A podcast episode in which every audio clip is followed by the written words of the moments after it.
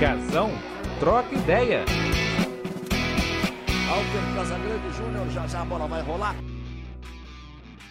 Fala aí, pessoal do Globoesporte.com. Está no ar Casão Troca Ideia, um podcast semanal que eu vou conversar com pessoas do meio esportivo. Nós vamos falar da história deles e de coisas atuais também.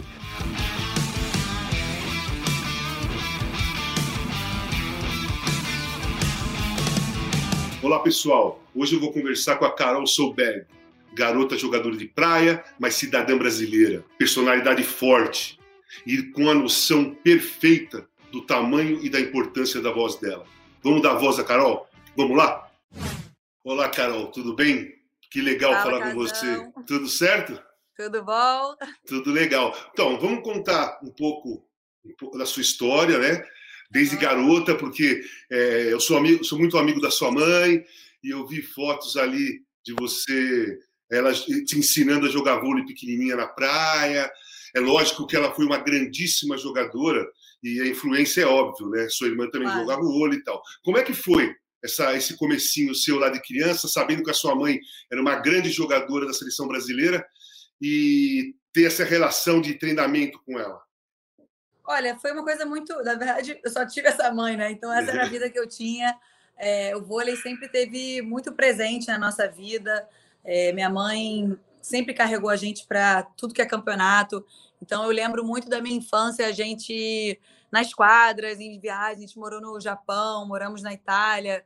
E eu acho que a minha mãe ela se preocupou em apresentar outro, outros universos para gente. O sonho da minha mãe era ter um filho músico, que um de nós tocasse algum instrumento. E ela botou a gente para fazer tudo. Porque, na verdade, a Pilar, que é a filha mais velha, Hum. ela incentivou, ela levou, comprou tênis, joelheira. E a Pilar detesta esporte, assim, ela não Uhum. gosta de fazer esporte, nunca curtiu vôlei. E com a gente ela resolveu falar, cara, o vôlei já está na vida deles, se eles quiserem, vai partir deles, e é isso aí.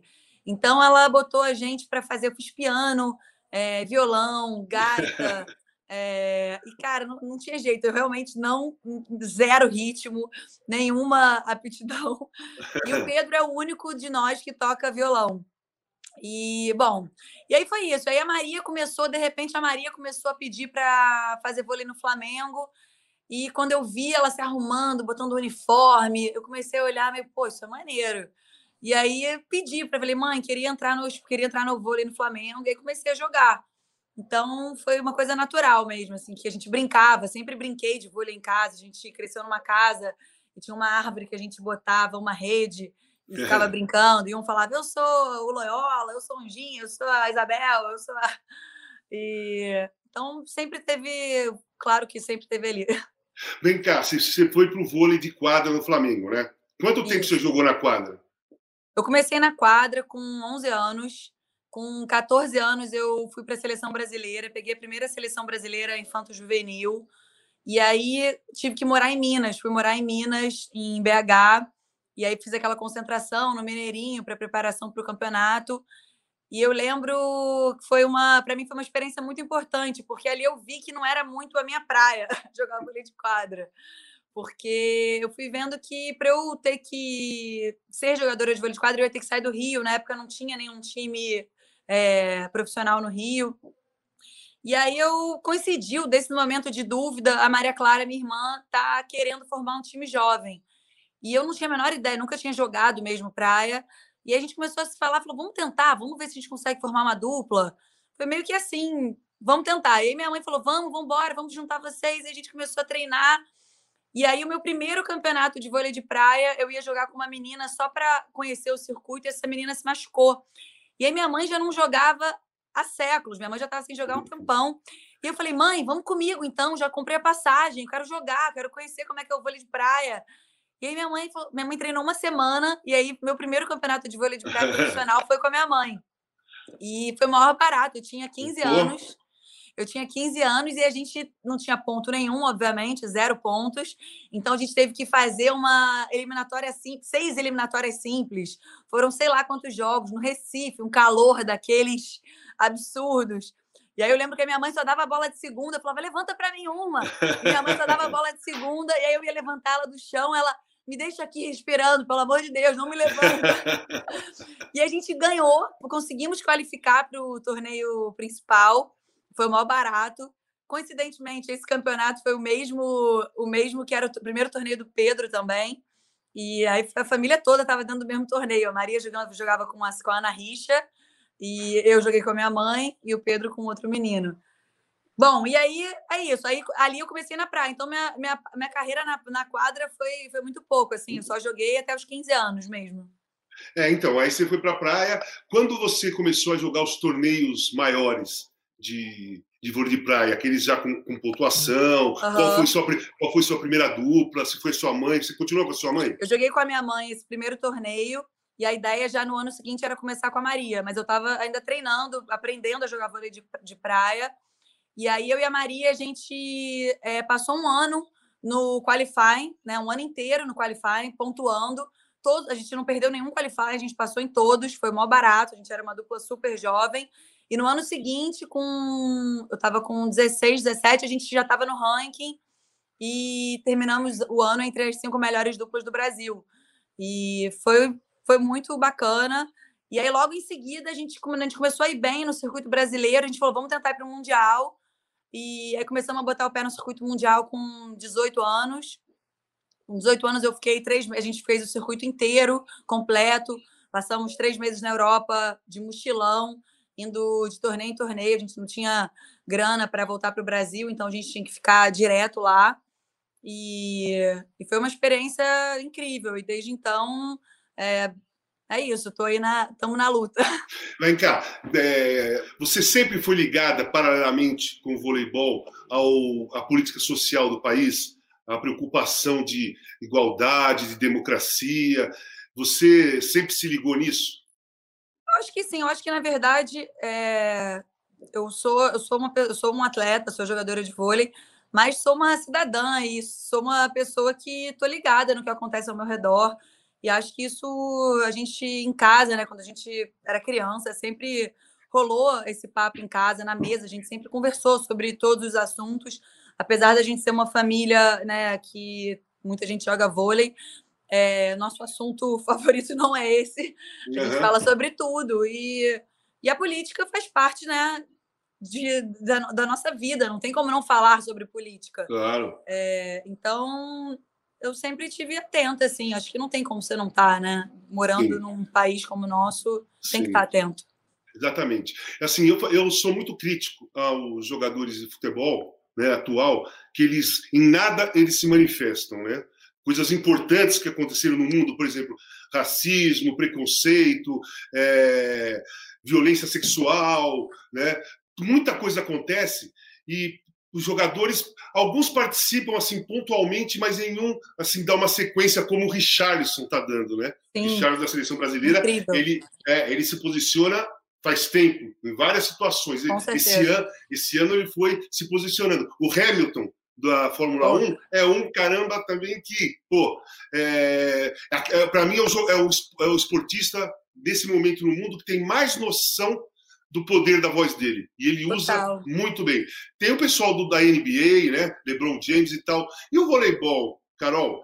O voleibol, tanto de quadra, feminino, né? Tanto de quadra como o de praia. Não falta voz também? Mais Eu vozes, né? Com certeza, acho que com certeza. Me incomoda muito também. Eu acho que esse lugar né, de neutralidade que é imposto ao atleta e que o atleta muitas vezes gosta de estar nesse lugar, é, também me surpreende muito. Eu acho que me parece muito estranho, né? A gente ser exemplo, né? Citarem tanto é, atletas como exemplo para as próximas gerações, para as crianças, e a gente não usar a nossa voz para se, para se colocar diante de tanta barbaridade que está acontecendo, causas que a gente acredita. Eu não sei, eu acho até que deveria ser uma coisa incentivada quando você claro. inicia no esporte, sabe? Eu acho que esses exemplos, o, o Lewis Hamilton, o Richarlison, o que está acontecendo no basquete, eu não tenho a menor dúvida que um menino de 11 anos, 12 anos, está começando a jogar basquete, claro. que olha para o LeBron, aquilo ali vai inspirar ele, vai fazer ele ser um jogador muito mais atento ao, seu, ao que acontece Sem na dúvida. sociedade, ao seu redor. Então eu, eu fico muito triste de ver isso no Brasil. Acho que se os nossos grandes ídolos se colocassem e ajudassem a dar voz a esses movimentos tão fundamentais E, e, me surpreende sim, porque são valores que teoricamente falam tanto, né, desses valores do esporte, ética esportiva. Como assim? É, é, é, isso é valores para mim, valores de esporte que gente, os atletas deveriam prezar são esses, na luta dos direitos humanos, em defesa do meio ambiente, da voz à luta antirracista. É, eu acho que isso não tem como tá tudo ligado, sabe? O atleta tem, ele tem que ter a consciência da sua voz, ele atinge muita gente. Não é só para ah, influenciar no corte de cabelo, no produto que usa. Você pode influenciar para a criançada e essa nova geração tá atenta a coisas tão a caras a sociedade. É, a tudo que acontece no mundo, né? Hoje claro. o mundo, a gente sabe tudo de tudo que acontece no mundo. E o posicionamento hoje, né, na minha opinião, dos atletas ou das pessoas não é mais um posicionamento caseiro né, é, do país, porque o que você fala aqui sai no mundo todo, todo mundo sabe, a gente sabe o que o cara falou lá, então a gente o mundo todo sabe. E a importância de uma de é, atletas, principalmente é, do futebol, que é mais é, popular, pô, se, a, se posicionar porque aconte, é, deveria acontecer exatamente isso mesmo que você falou. A, a garotada querer ser igual aquele cara, exatamente. porque ele joga, porque ele joga bem, mas também porque ele fala coisa legal. Né? Com certeza, isso... também. Eu, tenho, eu, eu sinto uma grande pena. Assim, eu olho e falo, imagina que barato que seria, né? É muito mais por isso. Imagina que bacana a gente vê essa, esses grandes ídolos influenciando para coisas tão importantes. Claro. E é isso. Eu não sei. Eu, eu confesso que eu não sei explicar o porquê também não. Eu não consigo. Não, assim, eu, eu imagino. É, é, diferente, eu... eu acho que é diferente quando a gente está falando de atletas que precisam, que realmente têm medo de, sabe, não vai ter grana para se, se um patrocínio Sim. for cortado, Sim. se não tiver time, não vai ter como botar comida na mesa. Isso é a realidade de muitos atletas brasileiros, né? A gente tem que lembrar disso também. E tem todas essas regras que não permitem, né? Que fazem o atleta. Eles sabem que eles vão passar por uma sequência de julgamentos, de acusações, podem ser punidos. Então, essas regras também limitam muito para quem quer né, se manifestar, não se manifestar. Agora, isso são outros 500 quando a gente está falando desses grandes ídolos, que não precisam é, ter esse medo, né? Que tem autonomia, que tem grana, que tem é, a possibilidade de usar sua voz sim, se colocar. Tem cacife para não ficar intimidado claro. com essas regras, né? Principalmente no futebol, que é um universo bem diferente do, do esporte de outros esportes. Por exemplo, a maioria dos jogadores brasileiros jogam na Europa, ganham bem, já estão numa posição que claro. não correm risco. Né, de, claro. de punição, de nada. Né? E mesmo assim, a grande maioria se omite se omite porque está cômodo, né? Aquela situação, ganho bem, ninguém fala nada para mim, é. jogo tal. E aí eu fico pensando, será que o Richarlison, o Richarlison não é o cara que vai fazer essa coisa mudar? Ou não só para a garotada que é fã, mas também para os jogadores mais jovens que também vão para a Europa e, e, falar assim, pô, eu quero ser como o Richarlison, eu não Sim. quero ser como aquele. Né? Eu acho que o Richarlison vai fazer diferença, você não acha? Eu acho total. E olha que bacana, né? A gente pensar que, cara, assim, claro que a gente é atleta, né? Você foi jogador. É... Claro que eu me emociono, é mó barato ver alguém jogando bem, né? É, atuando magnificamente claro. ali. É, é emocionante, mas, mas eu não consigo dissociar a pessoa do atleta. Assim, para mim é uma coisa que tá junto. Então, a minha admiração, quando eu vejo um cara como o Richard joga pra caramba e se coloca, uhum. isso me emociona no esporte. É isso também. que me emociona mesmo. Quando eu vejo o que aconteceu na, na, na NBA, cara, eu nem era tão ligada em basquete. Quando isso eu falei, cara, que máximo, isso aqui me é. toca, isso é de arrepiar. Sabe? Vale a pena, né? Hamilton, saber né, o que ele é de um esporte totalmente de elite, é. né, que ele, ele, tem, ele tem totalmente a dimensão do público que ele atinge. ele faz questão de usar aquela voz para né, dar voz a, a pessoas que estão silenciadas. Então é, é incrível, eu acho fantástico. Quando eu vejo isso, isso me emociona muito. Eu também, mexe muito comigo, porque eu venho de uma escola da democracia corintiana. Com 18 anos, eu comecei a lutar pela democracia dentro do esporte, né? jogando no Corinthians. Então eu carrego isso comigo. Não tem como eu ver as coisas e não ter, não me posicionar. É, minha cabeça mesmo me cobra, sabe? Meu, caramba, você, é da, você foi da democracia corintiana, o que você vai fazer? Então, isso aí, é, me, me, quanto mais eu vejo, mais mexe comigo, mais eu falo assim, pô, eu tô certo. Eu me posiciono, eu tô certo. Porque Sim. eu vejo Hamilton, que falou o ano todo, o campeonato todo, Carol, o campeonato todo. ele, ganhou, é. ele ganhou a maioria das corridas e sempre no pódio tinha alguma mensagem. Sempre tinha Sim. alguma mensagem. Não, LeBron é James, os jogadores da, da NBA, todos os jogos tinham alguma mensagem. Inclusive, pararam de jogar por três dias. Fizeram a NBA, a NBA parar Pensa. Não, foi aquele, fantástico. Aquele, e não tem como negar, todo. não tem como negar a, a, o quanto a, ele, ele ampliou essa voz né, desse Sim. movimento. Então, isso é, é fantástico. Agora, claro que tem também, assim, eu acho que a gente tem que respeitar, tem pessoas que não gostam de se manifestar claro. politicamente. Eu acho que, assim, beleza, sabe? Tem pessoas que não se envolvem e que mesmo... E tem cidadãos, tipo, atletas que então, não gostam e tem cidadãos que não gostam. Agora, todo mundo, né? É, é, é, é demais, então, é, é, é isso que eu falo. Gente. É isso que eu falo. Assim, beleza, até alguns. Agora, todos. Democracia, você tem o direito de se posicionar ou não. Sabe? É. Você, isso está na democracia. Mas nenhum. Né? É, ninguém, é. ninguém é demais, né? Por isso por, surgiu só o Richardson agora no futebol brasileiro, daqueles top, né? Porque você não pode cobrar isso da, daqueles jogadores que jogam no interior é, ou lá é, no claro, Nordeste. É o que a gente está falando, claro. É. Eles podem ter medo, sim, de serem sim. punidos e não armar um clube no ano que vem. Né? Sabe por quê, Carol? Porque quem tem que brigar por eles são aqueles são que já grandes. estão lá em cima. Não, tem, não é aquele lá que precisa daquele salário pequeno que ele ganha para colocar comida em casa. Se ele pôr cara, ele vai perder aquilo. Quem tem que brigar por eles são os, são os jogadores que estão mais, em condições melhores e a gente também. Eu, você, claro. todo mundo. A gente briga. A, a, o nosso grito não é só por causa que você ia ser punida. Não, nosso grito não, foi: é que, que coisa que é essa? O que está acontecendo? Sim. É liberdade de expressão ou não, né? Claro, não, total. E assim, Casa, eu sou mega. Você, para mim, é um exemplo total. Sempre me inspirei em você, te admiro Obrigado. pra caraca. É, sua história na democracia corintiana de arrepiar. e, e é isso. Isso, isso para mim é, é o que. Os meus ídolos são essas figuras. obrigado, obrigado. Vem cá, Carol, aí você foi continuando no, no voleibol de praia, foi crescendo, disputando. Você foi percebendo, por exemplo, que alguma coisa no funcionamento do, do sistema do voleibol de praia não era muito legal?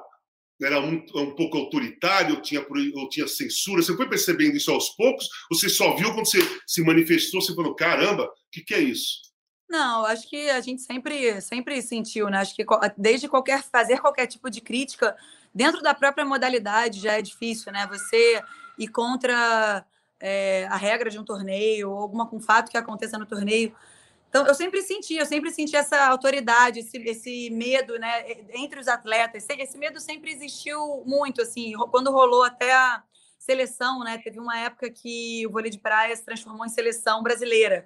Então, os atletas que eram adversários treinavam, a gente treinava todo mundo junto em Saquarema. O que causou muita polêmica e prejudicou muita gente, muitos treinadores foram prejudicados. E mesmo com tudo isso, eu não via nenhuma união dos atletas. Quando a gente tentava se organizar, você via que tinha muita gente que, quando que a gente falava, vamos, vamos, vamos conversar e ver o que, que não tá legal, tinha gente que preferia topar aquilo para não ter chance de ser cortado, Sim. sabe? Então, é, é, difícil, assim, eu acho que esse medo permeia todos esses movimentos, sabe? Ô, Carol, então, deixa eu te falar. É difícil. Naquele, naquele dia que você se manifestou é, ao vivo, né, pela, pela, pela TV, naquele torneio, assim, é, eu estava assistindo. E aí, o que, o que eu percebi, o que eu mais gostei, o que mais mexeu comigo foi a espontaneidade da sua parte, porque é, tinha acabado a entrevista, sua companheira estava saindo, você foi lá, peraí, fora Bolsonaro. Aquilo lá, assim, eu acho que acho que o peso da, da, espontaneidade é que assim mexeu com todo mundo com, é, junto com a sua voz e preocupou todas as outras pessoas que são contra. Fala, caramba, a menina não ensaiou para falar isso. Ela falou de, de, de, de, tapetão, assim. Como foi aquele momento para você, Carol? O que, que você pensou? Por que, que você pegou o microfone de volta da, da sua amiga que ela tá, tá já estava saindo? Cara, na verdade, eu fui para esse torneio já. É... Eu fui a estrada inteira dirigindo para Saquarema conversando com o meu técnico sobre tudo e que a verdade é que esse assunto, né, o que está acontecendo no Brasil é um assunto que qualquer papo, pelo menos meu, entre meus amigos e família, termina nisso, infelizmente. É, eu adoraria não ter que falar mais sobre esse sujeito, mas infelizmente sempre acaba nesse assunto. É. E eu estava ali jogando, né? Depois de tanto tempo é, sem estar em quadra, estava muito feliz de estar no pódio de novo, muito mesmo. Assim, eu amo jogar vôlei, eu adoro. Que eu sinto em quadra é uma alegria de criança e que não tem muita explicação, né? Uhum. Você estar ali feliz por causa de uma bola que caiu. E isso é o que eu mais gosto de jogar, de estar ali exposta. E aí, quando eu estava ali dando aquela entrevista, eu estava sentindo aquela alegria, aquela alegria não batia com tudo que eu estava também dentro de mim, sabe? Eu falei, cara, o que está acontecendo? Quanta gente está enterrando, tava... sabe? Quanta gente é. perdeu seus próximos numa. Estava tendo um conflito. Você estava tendo um conflito interno. Um conflito total de alegria e pensando, estou feliz por causa de um jogo de vôlei e as pessoas estão perdendo seus próximos numa pandemia que muitas mortes poderiam ter sido evitadas se a gente tivesse lidado de outra maneira, né? com um mínimo de respeito à ciência, às é, a, seguindo as medidas da Organização Mundial da Saúde. Então foi um misto de sentimento. Eu estava ali incomodada, de parecia, me parecia meio estranho estar tão feliz com o Brasil do jeito que está, o Pantanal queimando e nenhum plano emergencial do governo né? Ah, é, desmatamento ilegal na Amazônia. É, maiores focos de incêndios, né? Registro dos mares. Então, assim, e tem, é, e tem outra coisa. coisa. outra coisa. Os nossos povos indígenas também, que precisam é. de proteção, precisam de ajuda em nada. Nada. Só a gente, as pessoas fazem barulho por eles. O Total. governo não. Nenhuma política pública para proteger é, os indígenas. É, um, um presidente que diz que não tem racismo no Brasil, sabe? Um, um lugar que os negros morrem, né? Assim, todo dia. Todo dia, por, simplesmente por conta da cor, sabe? É, vendo os nossos maiores artistas, né? Sendo totalmente desprezados, a cultura, um desmonte Sim. total da cultura. Cara, tanta coisa. Aí vem um cara, né, falando, fazendo apologia a um torturador. É, lá, é tanto absurdo. E aí aquilo tudo veio tudo junto, não foi? Não posso te falar que foi uma coisa. Foi, um, foi uma explosão mesmo. Eu olhei ali e falei, cara, deixa eu, faltou alguma coisa, eu não estou aqui. E aí veio, eu peguei o microfone e falei, foi isso. Então, aí depois disso, você é, tinha é, noção do, da explosão que ia acontecer depois, por exemplo, é, do, de um monte de gente querendo te matar e outro monte de gente estando ao seu lado, gritando por você, gritando junto por você. Você, você assim, você dividiu o país, mas não foi metade, metade, metade. Não. A nossa parte, que estava apoiando você, a sua voz, era maior que a parte era. que a outra parte. Mas teve uma divisão ali.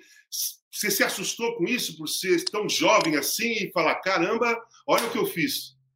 Olha, de verdade, o, o movimento legal, assim, a galera, essa eu me senti totalmente abraçada. Claro, no, no, no, logo em cinco minutos depois do que você falou, já estava sendo abraçada. Cara, foi muito, eu me senti muito, muito mesmo, assim, foi muita gente, todo, todo mundo que eu admiro. Então, assim, as pessoas estavam me criticando, sinceramente, não, não, nem chegava, porque era, sei lá, são pessoas que eu não tenho para mim não significam nada. Então, claro que é, é, é, ruim, né? Você sofrer ameaças, ouvir coisas horrorosas, mas eu tentei nem ler, nem ficar vendo isso. E foi, foi muito legal ver esse movimento, ver essa força, sabe, de coisa boa, de gente bacana. E, das, e, e, esse movimento me deu uma esperança de falar, cara, tá, uma, tá horrível, tá horrível. Mas tem, tem muita coisa boa também, sabe? Eu tenho eu tenho um olhar assim que eu acho que a gente vai passar por essa e as coisas vão Sim. Vão melhorar, sabe? Mas eu também, isso, eu acho eu tenho certeza eu, disso. O momento seguinte foi foi muito mais de abraço, assim. Muito. Mas então, mas e aí quando a CBV se pronunciou é, com uma ameaça de punição pesada. Né? Olha, né? a, a, a, princípio, a punição era pesada. Sim. Então, eu achei, na, na nota da CBV, eu já achei, é, já me senti assim, né? As notas foram muito diferentes diante de episódios muito parecidos. Sim, sim. É, então, a nota que eles deram para o Wallace, né? E, e para os meninos do vôlei de quadra foi uma nota que eles repudiaram, falaram que não aceitavam, mas que respeitava a liberdade de expressão. A minha foi dizendo né, que, eu, que eu manchei a imagem do torneio, que eu não uhum. agi com ética esportiva. Então, eu achei ali, eu me senti sim, eu falei, assim, sendo tratada de uma forma totalmente diferente diante de, uma, de um caso muito parecido. Mas isso, oh, Carol, mas é, essa, essa diferença todo mundo expôs. É, É, eu acho que eu falei, sua, grande- a sua mãe falou, esporte pela democracia Sim. falou, né? Mostramos a diferença. E eu acho que eu ter sido denunciada foi uma grande hipocrisia, sabe?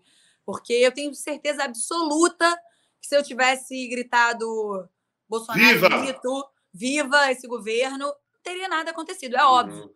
Então, para mim, isso é, foi. Eu me senti, sim, é, perseguida ali. Falei, pô, pera lá, sabe? Não posso me manifestar contra esse governo, por quê? Se fosse a favor, tudo bem. Então, é, foi, essa parte foi bem ruim, sim. O julgamento em si também. O julgamento foi um momento muito ruim. Primeiro julgamento, né? Uhum. Tanto que eu recorri. É, eu me senti muito ofendida durante o julgamento. Acho que eu fui Sim. tratada de uma forma muito machista. Ele foi o cara, o presidente do STJD no, no último voto. Foi muito desrespeitoso comigo. Falou que eu não estava ali para dizer o que eu pensava numa entrevista. Se eu, não, Uhum. se eu tô numa entrevista e eu não posso dizer o que eu penso, tá tudo errado. Não, se, se, assim, se, se for censurar o pensamento, a gente vai ficar calado. Exatamente. Porque a gente, a É. gente fala o que, que a gente E a pensa. frase dele foi essa: você não está ali na entrevista para falar o que você pensa. Você está ali para dizer o que aconteceu nas quatro linhas. Tipo, não. Ninguém vai falar isso para mim. Não, não aceito isso. Então, ou eu não falo nada, ou eu não dou entrevista, ou eu não vou ficar falando. Agora, é, foi para mim, foi, aquele momento ali foi, foi. Eu tive certeza que eu queria recorrer. Porque não foi por conta só da advertência. Eu não achava que eu merecia uma advertência, mas foi por- muito por conta de como foi dado aquele último voto, sabe? Sim. Então, por isso que foi, eu fiquei tão feliz de ter sido absolvida, porque Então, mas entre, muito. entre o primeiro julgamento e o segundo julgamento, nós participamos de um, de um debate com os procura- procuradores da República. Você se lembra? Claro. Nós, quer dizer, nós todos nós fomos ali, é, cada um com seu pensamento, ninguém combinou nada, mas sempre é, do mesmo lado. E eu- o que eu falei lá é, é o que eu penso, sabe? É, nós temos que discutir a tentativa de censura nas pessoas. Nós temos que discutir quem está querendo calar as pessoas, não a liberdade de expressão que já é conquistada. É, então, é, tem, tem uma inversão de valores aí. Primeiro, para mim, tinha uma inversão de valores ali. E aí você foi para o segundo julgamento. Foi 5 a 4 só. É, Isso, já mostra isso. que. É, é, Por isso que não, por isso que eu estava te falando. Eu acho que, claro que eu fiquei muito, muito feliz de ter sido absolvida. é, mas eu acho que a gente tem que continuar muito atento. Muito atento, lógico. porque essas regras podem mudar para pior, sabe? E, e é isso. Então, assim, é, por mais que tenha sido muito legal, representa que tem. As pessoas É não por- acham é- que é o porque- pode falar o que quiser. É porque Não é por assim, 4 a 4 Ah, tá bom, vai. Sabe? É. É assim, né? Não tem nada disso. A situação sua era para ser 5 a 0 sabe? É, 10 a 0 8 a 0 Não tinha que ter voto contra. E, é, e a continuação disso? E agora? Como você tá? Cara, agora eu tô, tô ótima, tô aqui. Acho que, na verdade, esse, toda essa história, Casa, eu acho que foi muito bacana para a gente é, debater, sabe? Levar esse assunto. Esse assunto é muito importante no esporte. Eu acho que é, a gente tem que poder conversar sobre isso, trocar sobre isso, entender da onde, é, por que, que a gente ainda está com essas regras do início do século passado. Os tempos são outros, o mundo é outro. É, acho que está na hora da gente rever isso. E importante os atletas também quererem, né? Os atletas saberem da importância da sua voz, ter consciência que a sua, que a sua voz é muito grande, é muito importante.